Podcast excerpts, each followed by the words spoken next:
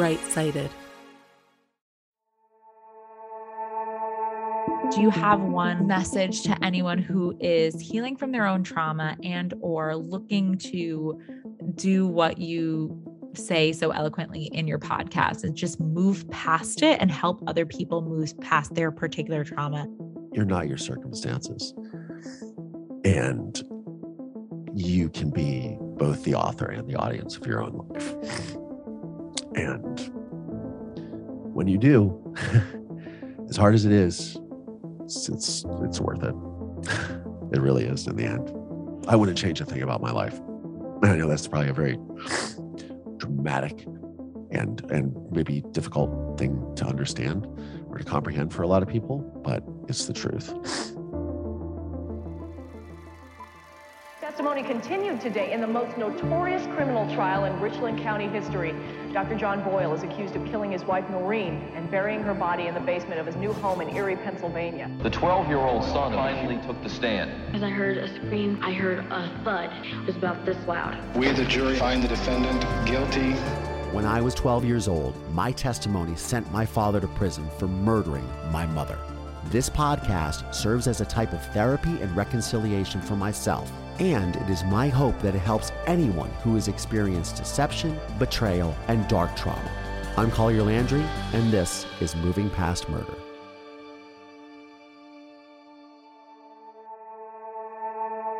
Hey movers, what's going on? Welcome back to another episode of Moving Past Murder. I'm your host, Collier Landry, and what's going on? What's going on? What's going on? Oh, happy Friday. So glad to have you guys back. Um, I have been working all week very diligently on a documentary project that has been a part of my life for the last three years. I've been wrapping it up uh, with a dear friend of mine named Sharon Rocky Roggio, who's actually going to be on this program very soon. The film is called 1946. It is an important film that is coming out, and we are putting it all together and it's uh, it's amazing to see it come to fruition. It's been a long time coming. Um, so I will have her on the program very soon. Um, but this week I want to do something a little different. I um, I had toyed toyed around with um, doing an episode of the similar content, but I, I thought that this particular interview that I had done on a podcast called Sincerely Future You, hosted by a woman named Jess McKinley. She's a friend of mine. She's very cool. She actually recently got married and has a baby and another one. And um, she is a life coach. She is a business coach for female executives. And she it has this wonderful podcast. And our episode was very, um, was was really poignant I said some really great things in it. And I thought, like, I wanted to talk about the same subject with you guys on an episode, which I might cover later on down the road. But I thought this was such a great interview. I wanted to share it with you guys. So I'm going to do that on this week's episode. But first, I want to get to a listener question. Uh, as I always do, you guys send in, you know, I try to read all your comments on YouTube, your DMs you send me. For those of you that find me on TikTok, thank you very much. I read all of your comments whenever I can. And, um, you know, and I, and I really think it's valuable. And I love hearing your input on all the episodes that I'm doing. So thank you so much. Please keep that up. Please reach out, uh, mpmpodcast.com. Um, you can reach out to me on, you know, Instagram, Twitter, um, uh, YouTube, and um, TikTok.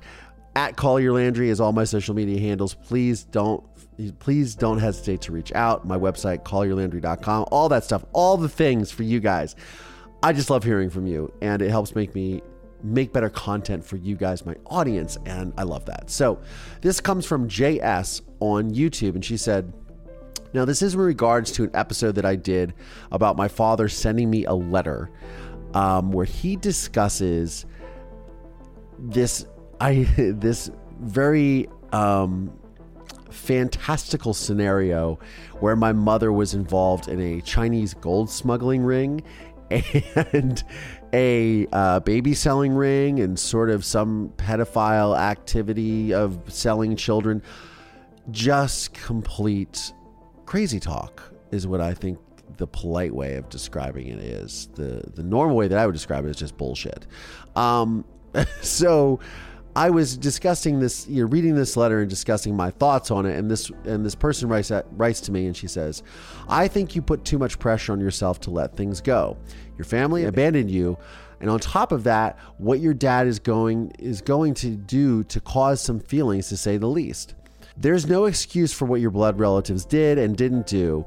None. Try looking at it from your mother's perspective. My ex husband tried to kill me, and I promise you she was worried about how this would affect you and your sister. Would you hear that was what was happening, see it?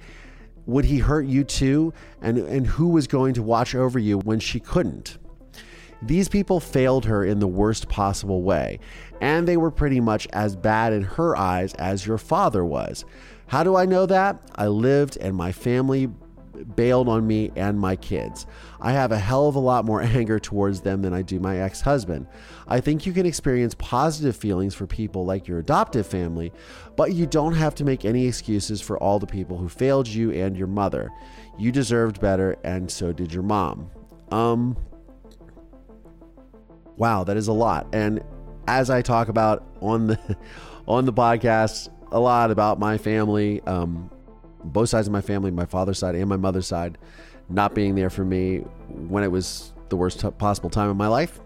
Um, and uh, I don't harbor any anger towards these people. I have tried to reconcile with them over the years. Um, some do talk to me, um, but my my mother's sister, who was very close to me in my life, I have not spoken to in 20 some years. Um, it's unfortunate. It is not for a lack of me trying to bring these people in the fold into my life.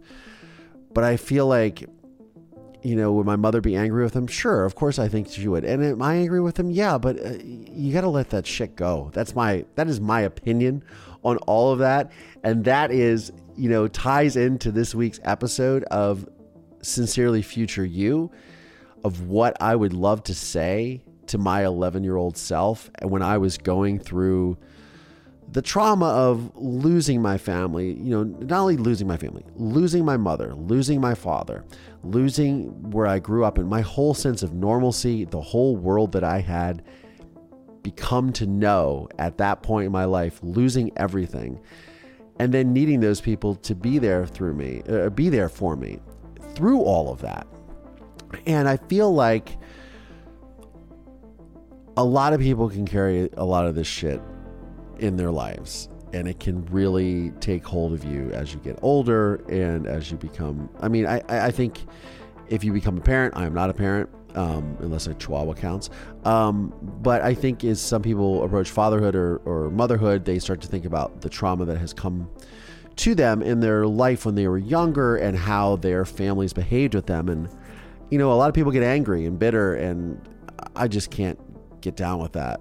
And, you know, I, like I said, I'm not a parent, but I feel a lot of these things take hold. And what this episode of Sincerely Future You that I'm going to share with you guys right now is all the things that I wanted to say to that 11 year old kid, well, 12 year old, when I was going to testify against my father, and what that looked like.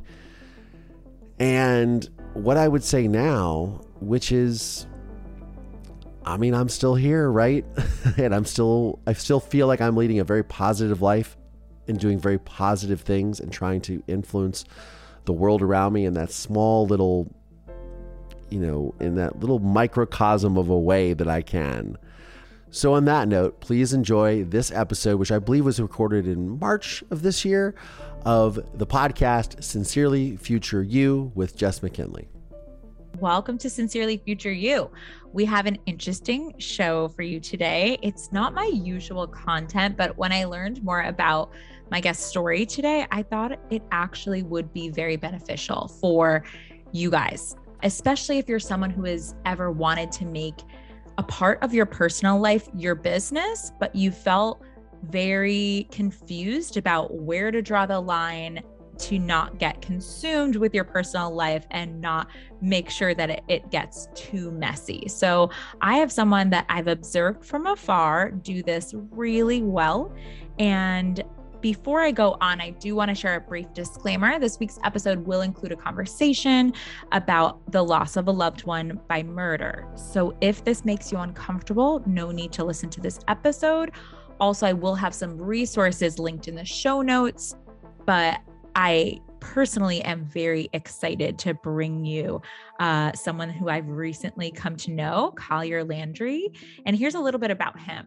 Uh, while most hosts of true crime, true crime podcasts simply discuss murders that fascinate them, Collier Landry, host of Moving Past Murder, has actually lived through one. On December 31st, 1989, when Collier was 11 years old, his father, Dr. John Jack Boyle, killed his mother, Noreen Boyle, and buried her in a crypt beneath the basement of their new house.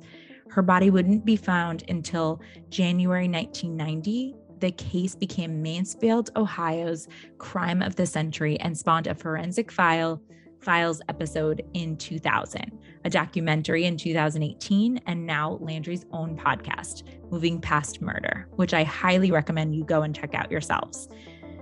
This has served as therapy and reconciliation both for Landry and listeners who are processing betrayal and trauma in their own lives. So, welcome, Collier. Thank you for having me. Thanks so much. I know it's kind of unusual maybe for both of us for these two podcasts to come into light but i i did mention uh and i only gave a very brief i don't know how to to briefly understate kind of the the topic that you talk about on your podcast. So I, I want you to kind of take us back a little bit. And then I, I'd love to ask you some questions about the business end of it. Sure. So, as you said, when I was 11 years old, my father, I, I heard my father murder my mother. the case was originally treated as like a missing persons case, and no one believed me. I knew my mother was dead the next morning. My when I woke up, my father said, "You know, mommy." I said, "Where's my mother?" And he said, "Mommy took a little vacation. Collier." And I'm like, and then went into this whole thing. We're not going to call the police or the FBI, which was super weird. My father is a narcissist and a sociopath and a psychopath, clearly. So what happened is, is I, I had contacted my mother's friends and I said, you know, she's gone. Like, uh, somebody call the police. Police came and they treated it as a missing persons case. Then a detective saw, thought it was interesting and showed up to this house, to our house. And my mother's body was buried in a house in another state that my father made, bought for his mistress. So it wasn't in our home; it was in a, a completely other state. And what happened is, is, is I said to the detective, I pulled him aside and I said, "My mother is dead. Don't don't believe my father. Don't like." The, she's not. She didn't just get in a fight and they ran out. She would never leave me he took a chance on me, like listening to this 12 year old kid. Now, my father was a doctor in a very small t- town community in Ohio where doctors are uh, you know feted a lot of times and given a lot of leeway. And his police captain was like you're crazy. This is a doctor. We're not going to take this on. He goes yeah but there's something about this kid. So over the course of 25 days between my mother going missing on the december 31st and january 24th when they found her body uh, he and i worked in tandem to find out what happened to my mother what had happened is is that I was thrown into the spotlight, and both sides of my family abandoned me. My father's side of the family wanted nothing to do with me because I um was I was the person who got the got the police that led them to you know, arresting my father. I was yeah. the person who testified at the grand jury for his indictment, and then ultimately I testified at trial for two and a half days, and he is still incarcerated to this day and thrown to the wolves in the foster care system and sort of just tried to f- sort all this out and muster the strength to like testify and do what was right. And that experience so that was about a six month time period of just being sort of isolated in foster care and having your whole world turned upside down. I mean i, I was yanked out of my house you know lost my dog my friends my, like like everything was just a mess right as one could expect.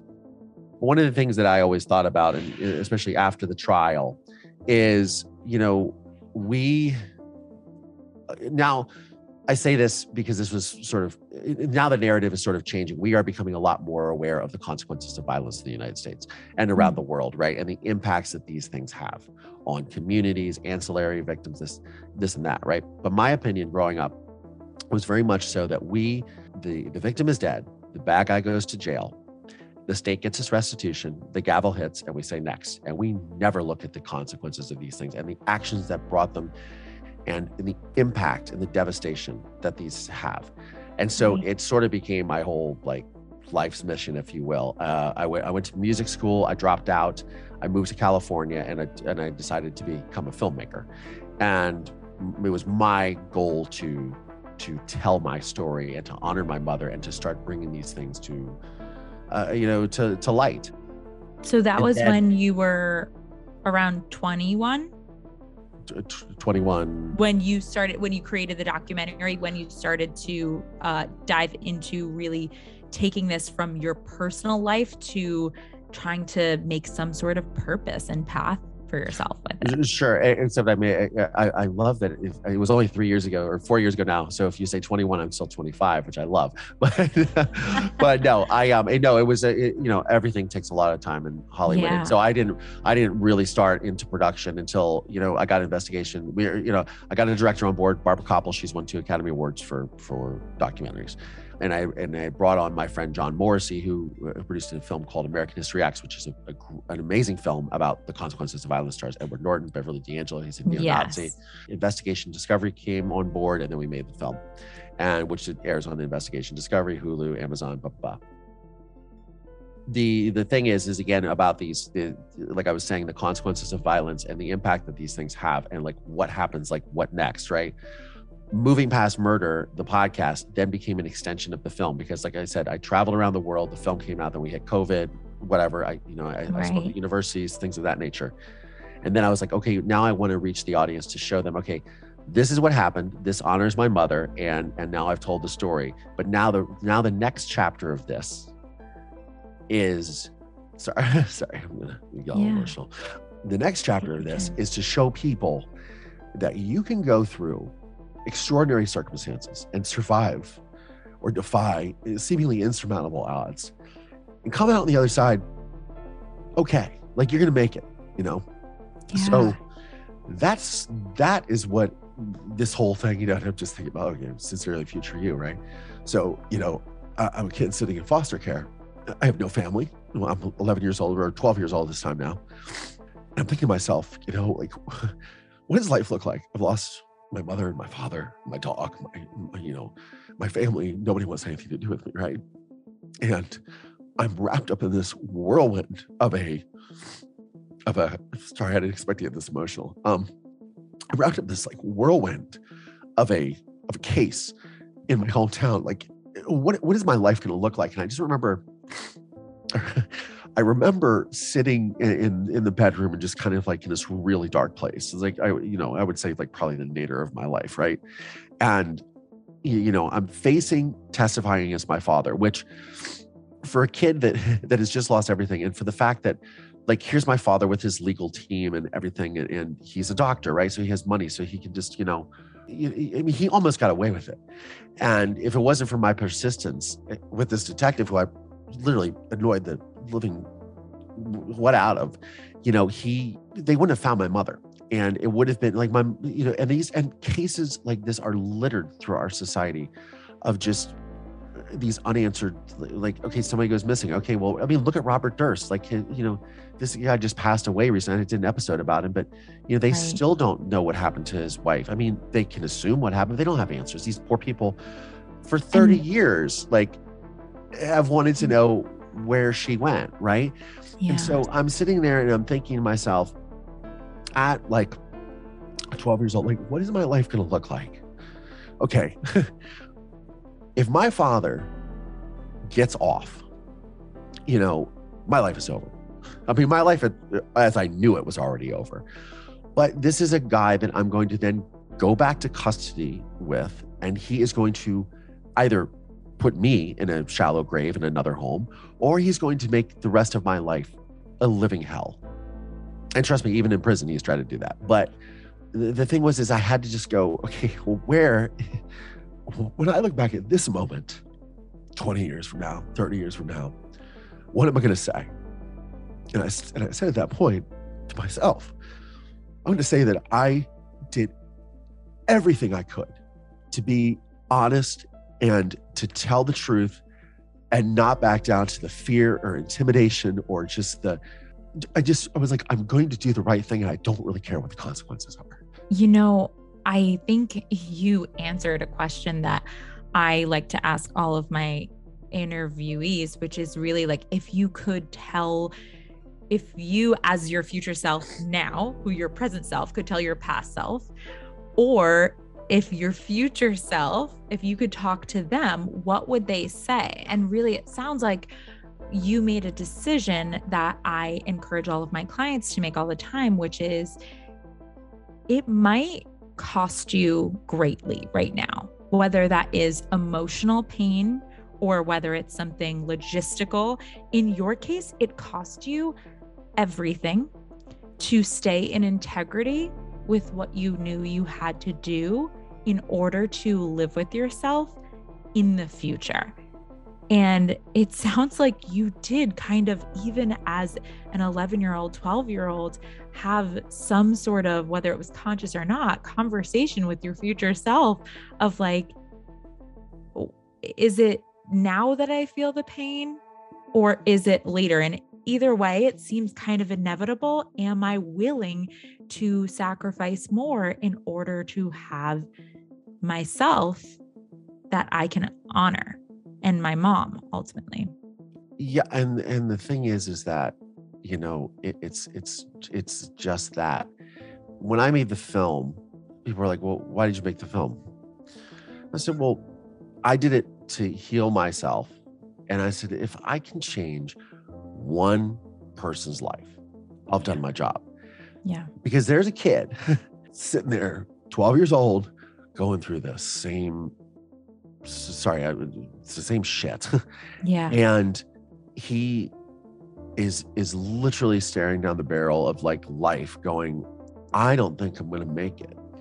And i wanted to tell that kid who was me you are like you're going to survive this. You're going to get through it. I know it sucks and it's not easy and it is a it is a grind. And sometimes you feel like and, and, and maybe the truth is is that it only gets harder. It doesn't get easier. Yeah. you know you, you you you the more you delve into these things and but you talk again about these conversations you have like one of the things that i deal with and, and i'm dealing with it now because as you know I, have been in several publications. I was just in the new york post just in the independent yesterday. I heard. I you know it was which is amazing for the for the podcast you know because this is the next genesis of uh, gener- genesis of what i'm doing right? Or the mm-hmm. evolution. But you know my family still remains completely disconnected from me. And there was a brief time last year where some of them reconnected with me, or one of them reconnected on my mother's side. But now they're just, it's just the same thing. And the message that I'm trying to get out to people is that you're you're you're faced you have a choice to make and you can either do the work and get through this or you can let it control and destroy your whole life and i have only seen that with like my family and yeah. it is so tragic. And i and i want to scream half the time at the top of my lungs. Guys i know that this sucks and this is so hard but if anyone deserves to be pissed off and say f the world it's me you. and i don't. Like i lost everything. And on top of that you guys disowned me a child who had nothing. Like i like i had nothing to do with my father. I have nothing to do with with what's with, with anything that he's done, nor would I. I'm sorry that I happen to be male and I look like my mother, not my father. mm-hmm. And it's it's just it's it was staggering to me. And as I, you know, as I started to get into adulthood, because it was already astonishing to me growing up. As I got into adulthood, and I, you know, you get the age where you're having, well, I don't have children, but I have furry children, but um, but I don't, you, you, know, but you you are of that age where you start thinking, oh, if I had to care for another being, or you know, I, I'm adopted, and my adopted brother has three three boys, and they're my nephews. I cannot imagine something happening to my brother and his wife, and me saying to those nephews, "Yeah, that's cool. Just you, you'll figure it out." like that would be.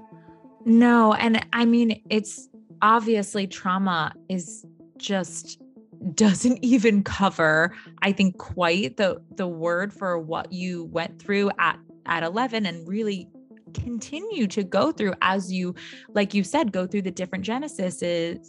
Genesis genesis. of uh, of uh reopening the wound for yourself and then also sharing in a mission driven way. And I don't know if you saw, I, I recently left your podcast a review that referenced two of my personal heroes, in, uh, including Tara Westover and Nora McInerny. Are you familiar with either of them? Yeah, yeah, absolutely. Yeah. So uh, I haven't read Educated yet, but I definitely want to. Yes. So Educated, um, just as a backstory for the listeners, uh, she Tara Westover is the author of the world famous autobiography Educated, where she grew up with some crazy schizo bipolar undiagnosed parents um, that didn't believe in medicine or doctors or support the government. And they basically were raised in a cult environment, and she was not allowed to read or be educated. It was just very traumatic stuff that she went through. And that's just like scratching the surface of what it Sounds was. like Christian science. there's all sorts of weird stuff that was going on there and i don't even know if it had a, she had a label for it but she managed to get herself out of that situation which cost her her relationship with her entire family everything that she knew and she was able to get to i believe oxford and she is, wrote this book that is so self aware. And I just found that with you, for people who go through trauma, there's usually something about them that you can tell from an outsider talking to them that they're still they're in the trauma so much that they can't really see what has been happening in a clear and unbiased way the way they describe it is purely from their from inside of it and not from a, a lens of inside and outside. And I think Tara did it so well. And listening to you talk about your story and how what you were able to do with the documentary and the podcast is so incredible. And I I have people who have come to me. Nora McInerny is another person who her husband you know died of a brain tumor and she created the podcast terrible, terrible thanks, thanks for, for asking, yeah yeah yeah which you guys it's should just a great all and it's a great it's a great message and it's like Mhm. it's because it's real it's authentic and i think that that you know when people i'm, I'm sorry to interrupt you i, I just All right. um We're both podcasters, so like we have that desire to. uh, well i just wanted to you know there was no i'm gonna get emotional again um That's there was this something so i was screen so i was screening this um I, I was screening the documentary in Cleveland, you know, in Ohio, and it was for the the Cleveland International Film Festival. I make this like cheeky joke while I'm up there after the film when we're doing this panel, and I said, I said, oh yeah, I said this feels like a um like I'm on a panel at Comic Con. Audience laughs or whatever. I'm taking more questions. This guy stands up and he's gonna give a question. He goes, because I have a question. I have a statement. he said, you know you just said this is Comic Con? He's like, let me tell you something, my friend. You're a real life superhero. And your superpower is how authentic you are. And and how you've taken what you've done to be exemplary. And so this is not a rah rah me thing, but it boils back to the message that you can either take these things by the horns and say they're not going to control you or you can or you just or you just succumb to them. And for me even at 11 12 years old i was like you know future self may be saying like look this is not the way. And and also like this is not what my mother would want you know and this is not life. This is not what life is about. And i think a lot of times like people will become em- eh, bitter like okay so nora her her you know her her husband dies of a brain tumor. It's easy to say well you know f it all. Like Mhm. life is just ter- you know whatever. No she does something out of it you know and it's a successful podcast and, and, And like you said, I don't people. think she had the same intention of like growing it to what it is today. Sure. And same thing with you. It's like you're it, that starts out that seedling of if I can just help one person absolutely and at the same time somehow make sense of and heal myself that is going through this at the time while helping other people that really is the point and i think when you and tara and nora are able to be so incredibly self brave mixed with self-awareness it it creates this magic elixir and this space for us all to really to really heal along with you and say like it's okay. There is i mean even for me i have not been through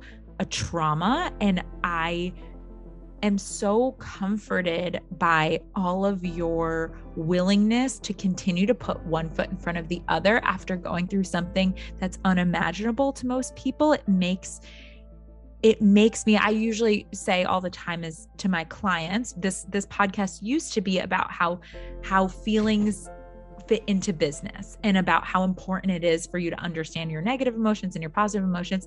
And i said for me the more I experience a negative emotion, the more I show myself how unfuckwithable I am. Like the more I just believe there's nothing I can't handle, even if it's on a small scale. And watching you guys do it on such a large scale, it has an impact not just to people who have been through trauma, but people who may have not had their trauma yet. You don't know what kind of an impact that conversation we'll have on their future self. So I just wanted to acknowledge that as well. I it was one of the reasons I wanted to have you on the show. I think that you reach a broader audience than you think. And I think that, you know, it's a little bit, unf- I don't know the word, it's like unfortunately and fortunately like trendy that the murder podcasts and and the like people are interested and fascinated in it and i think that you know your story though it, it's important to people who aren't necessarily exposing themselves to that world. So, sure.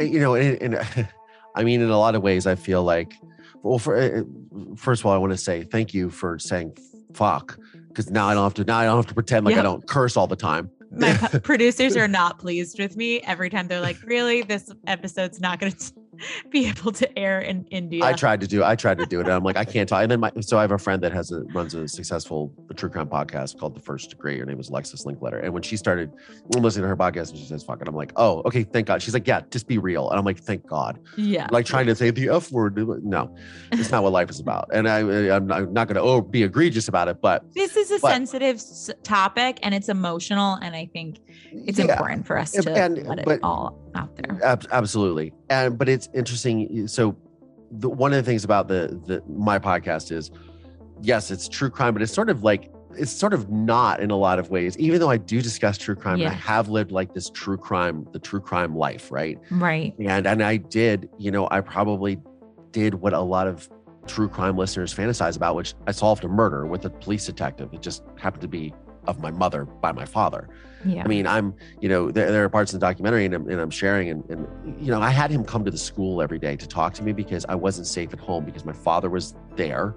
Oh, and he was traveling back and forth to Erie, Pennsylvania, which is where the house was. how did how long did you live with your father before the trial? Before you were pulled? Well, I was uh, 25 days.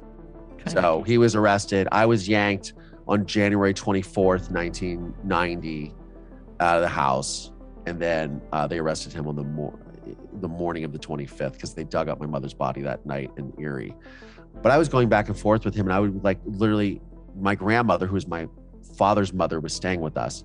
And she was really close to my mother, which was odd. Um, not odd that they were close together, but odd because of the behavior that happened. But Mhm.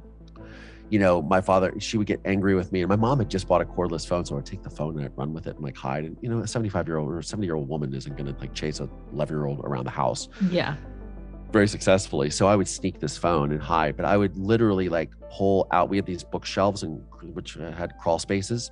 And, you know, I would pull the bookshelves out when I'd sneak around and to like look to, to literally find my mother's body, like literally to see if she was stuck back there. Like these are the conversations that I'm having with a police detective when I'm 11 years old Yeah. and there are i guess getting back to my point is it- you know it is true crime and this true crime life with the podcast but it's also it's also like a message of like inspiration and hope and and bringing people on the show that you know are that have found ways to move past whatever this trauma is that they have or whatever Right. it is you, you know not just specifically murder related or crime related So let me ask you for those of my listeners who do have something that they went through that was a trauma, whether it's grief related or whether it is sexual violence or whatever the case may be, and they do.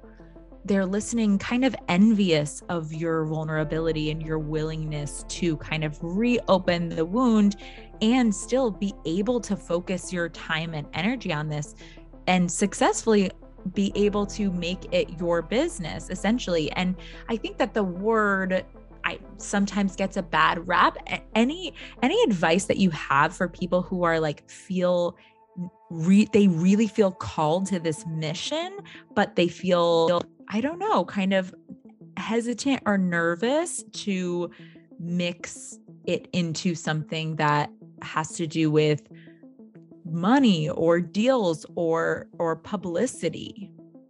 I mean i think that was the shakespeare quote to thine own self be true.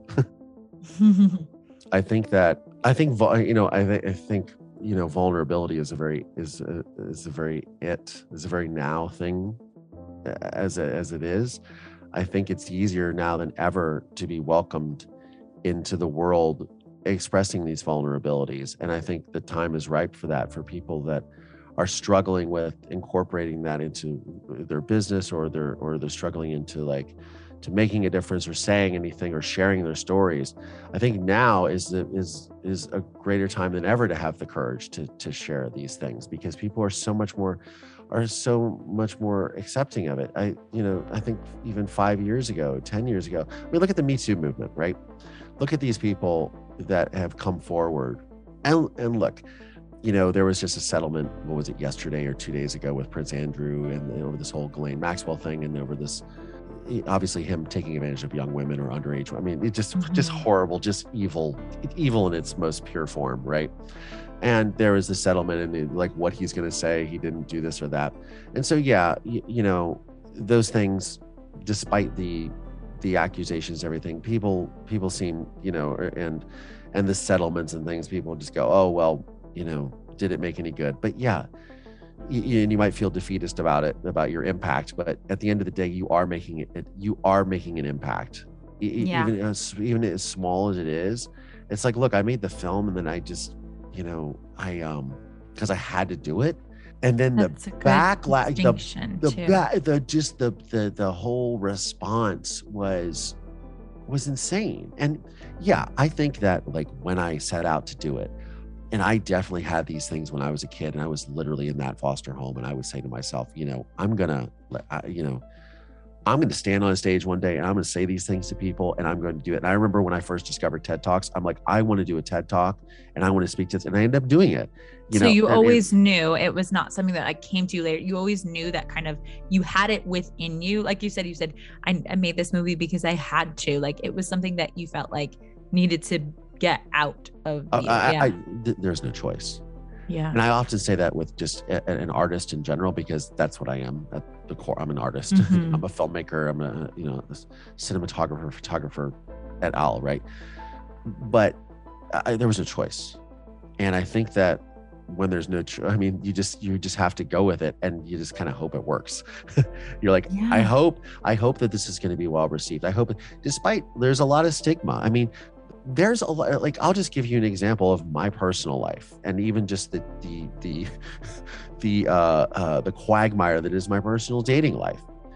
So here you have this guy and you know you bring home to to, to mom and dad and you're like yeah and they go oh he's a handsome guy. He seems very nice. He's well spoken what's his story? Oh you know when he was 11 years old his dad murdered his mother. Now i mean if i'm a parent it's probably not the story i want to hear about my my girlfriend my, my daughter's new boyfriend or fiance or whatever yeah. so I, you know, there becomes Especially in the whole thing- online dating world where they can Google you first. uh, for sure. Which I, which I had on my dating profiles, like literally put everything out there. Like this Yeah. is me. You can search me. This is what I like. he- You know, here's a picture of me standing on a TED stage. Here's a picture of me in front of a movie poster. Here's a picture. Of, like, just get it out of the way because I don't Mhm. want to have to. Like, look, I mean, honesty is hard for a lot of people, but like, you know, I, I often equate the way I grew up a lot of times to and this especially came to mind my sort of awareness when I started working in Hollywood, right? Whereas I was almost like a child actor, where child actors kind of often grow up in front of an audience and you see them evolve, right? And they were a little kid when they started the series, and then they're a teenager when it ends, right? Right. And they're driving and they're dating and you know they're they've gone through puberty and you're like, oh, their voice changed. I, I sort of was that same way, even though my time in the public spotlight as far as you know, because I, I testified at the trial live on television. So it was like a thing that Right. doesn't happen, obviously does not happen anymore. And they, uh, you know, so I kind of grew up in that spotlight. I guess what I'm trying to say is, you know, I grew up with this sort of stigma following me, and you just have to kind of like, you just kind of have to roll with it. I mean, it still happens, and people are like, "Are you sure about that guy?" Or whatever. I mean, I remember I was dating a girl, and Yeah, her so family you- was like, "Oh yeah, he's got to be a murderer, just like his father."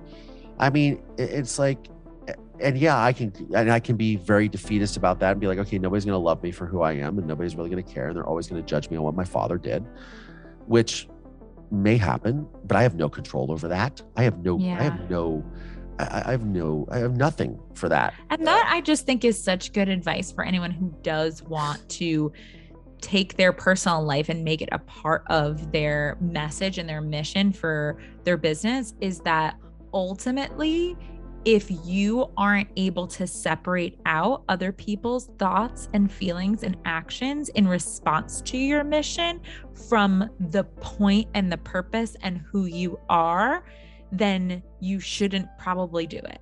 Because at the end of the day, what you just said was the reason why I think that you and Tara Westover and Nora McInerney are so healthy in the way that you talk about such fucked up shit is because you are able to put some distance between who you are as a person and what happened to you and what you're saying and what other people are thinking and what they're interpreting. And i think that you know a, lot of people have fear and their biggest fear about going on and trying to pursue this mission that might really be on their heart. Like you said they're an artist. They feel like they have to do it but they're living in fear of what other people might think and or do in response of it so you said that really well i thought Yeah, I mean, I think that if my future self had said anything to me in that moment, I'd been like, you know what, bro? Nobody else is gonna live your life but you. yeah You got to live your own life and just say, fuck it all. And I Mhm. think that was just, you know, and and again, you don't say that in like an indignant way. It's not like an entitled thing. It's not like, oh, no, the world just needs-" no, no, no. That's not what I'm saying. Because that's a pity party, and Right, that's right. that's self-serving.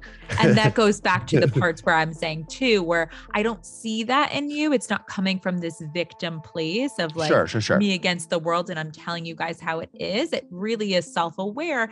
And it's also just cavalier about the things that are facts that other people might like, just because they're facts does not mean that they're not difficult for people to process. And most people think like, the way that I teach it as well, facts and circumstances are neutral. And then we have our story and our thoughts about the neutral things that happen. And like murder is bad is a thought that I am glad to keep.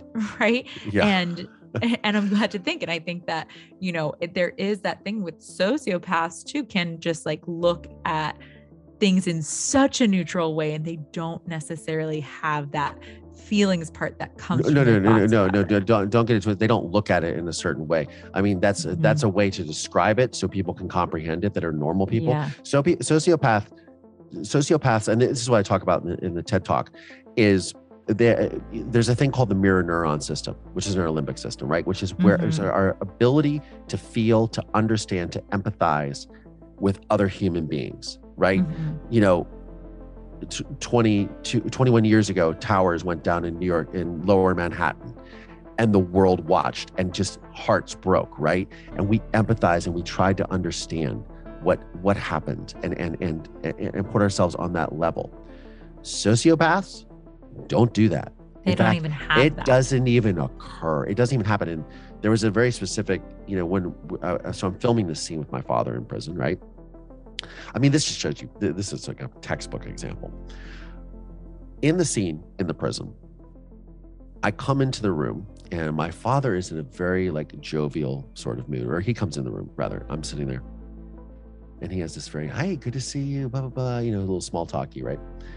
And then I hit my father with this statement, and I, and I was saying this to Dr. Phil. I was like, you know, I, I say the statement, and then all the room, it's like all the air got sucked out of the room, and it just like it got real, like shit got real one of the things I've been interested in, interested in my entire life, ever since you murdered my mother, and literally as soon as I said that to him, his whole demeanor changed, and it was the first time that I that I that I said that to him, like right there, because I'd been waiting for 26 years or 25 years at this time to say this to him 26 27 years whatever it was. And and his whole demeanor changes. And but my father legit thought that i was making a film to help him get out of prison yeah i mean the right And- that goes back just- to the sociopath brain just right? it's, it's just it's all about them. It doesn't it doesn't even occur to them. And so you know it's But- it's and, and, so i'm done filming that scene i'm looking at everyone and just he leaves. I'm just like stunned. I'm just like can somebody just tell me that the same blood that courses my that his veins does not course mine? Because i just i don't know. I- was just really shaken up by it. Because sometimes you know you hear about these horrible things and, and granted this is my whole life so I've, I've known my father. But again it's just you, you kind of come to that realization that some people are just they're just like born evil. And like you'll never ever as a conscious being as a person who has empathy and, and the way that the world is and understands these things ever be able to understand it. You, just not gonna and that's a good thing. Well I think good thing to not understand it. the moral here really is is that you've proven and i know i keep referencing tara and nora and i'm sure there's countless other examples that really trauma doesn't have to make you into a person who doesn't have humor who doesn't have um, lightness to them and who sees things in the same way as the circumstances may have set them out to to see the world. So I just think for those of you listeners, do you have one last last message to anyone who is healing from their own trauma and or looking to um, really do what you say so eloquently in your podcast and just move past it and help other people move past their particular trauma in a business way?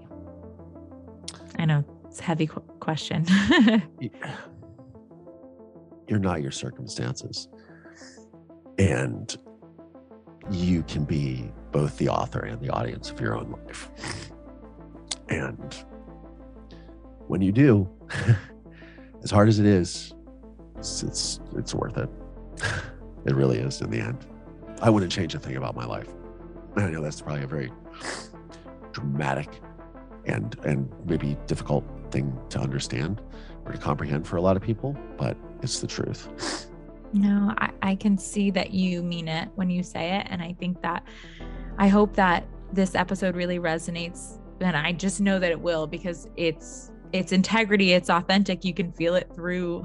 And I know I get to look at you. And for those of you who are listening, know that this is also available on YouTube for you to just get to know Collier. He is a person with depth like we all are. And for those of you who are listening that really are moved by this, I encourage you to go and uh, check out his podcast, Moving Past Murder, and check him out. All of that information will be in the show notes. But I just wanted to say thank you so much, Collier, for coming on the show and for being vulnerable. Honestly, I welcome the tears. I welcome the cursing. It's real life. We're human fucking beings.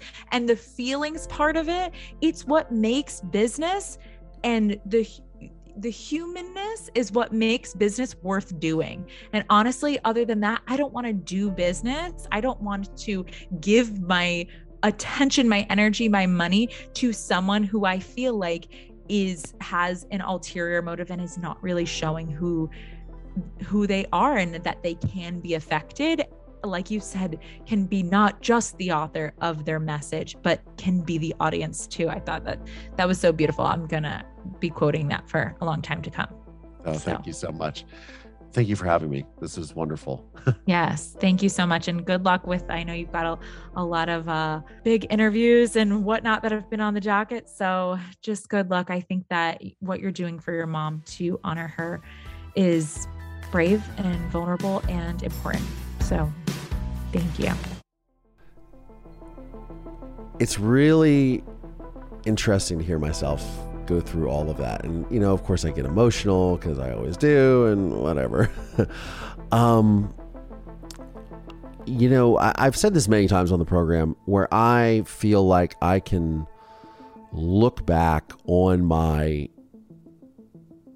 life that I have created, but also on what I did when I was that young and everything that I've faced. And I think that the, the most important thing for me that I would say to my, as my future you, is just you did the right thing. And I don't think I really realized that at the time. I knew it was the right thing to do. I didn't think about the repercussions of what I was doing or the ramifications or the you know the positive ramifications in this case. I mean, I, I guess that's a you know take that with a grain of salt if it was positive or negative. I mean, it was a very horrific situation, obviously, but I think that when I look back on that moment in my life now, which I do a lot, I just am very grateful. I'm really grateful that I did what I did. Because I know that I can look at myself every day in the mirror and go, you did the best you could and you took something that was a utter tragedy and tried your best to spin it in such a positive light. And for me, that's really all I can ask of myself, right? I mean, I'd like to be a lot more successful in my life and you know in, in terms of things that i want to accomplish or i like to do but i do feel really good about where i've gone and where i've arrived and where i am and where i'm going or or actually where i am right now and talking to you guys. Um it's it's wild thinking back to that time in my life. I'm not gonna lie. It's not triggering it's not but it is emotional. But I'll get into this a lot more, as I often do, of course. Um, I guess I'm just glad that I had the integrity and the. I learned that from my mother to like be that person for her in that moment. It's a cool feeling, at least now. So, on that note, I'm Collier Landry, and this is Moving Past Murder. Thanks, y'all.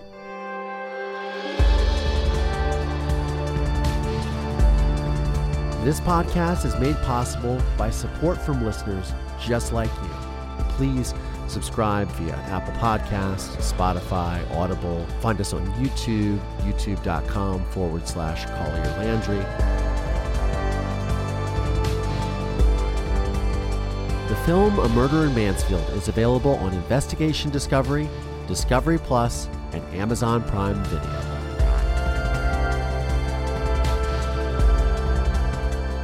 This podcast is a production of Don't Touch My Radio in association with RSA Entertainment. Please visit mpmpodcast.com to show your support today.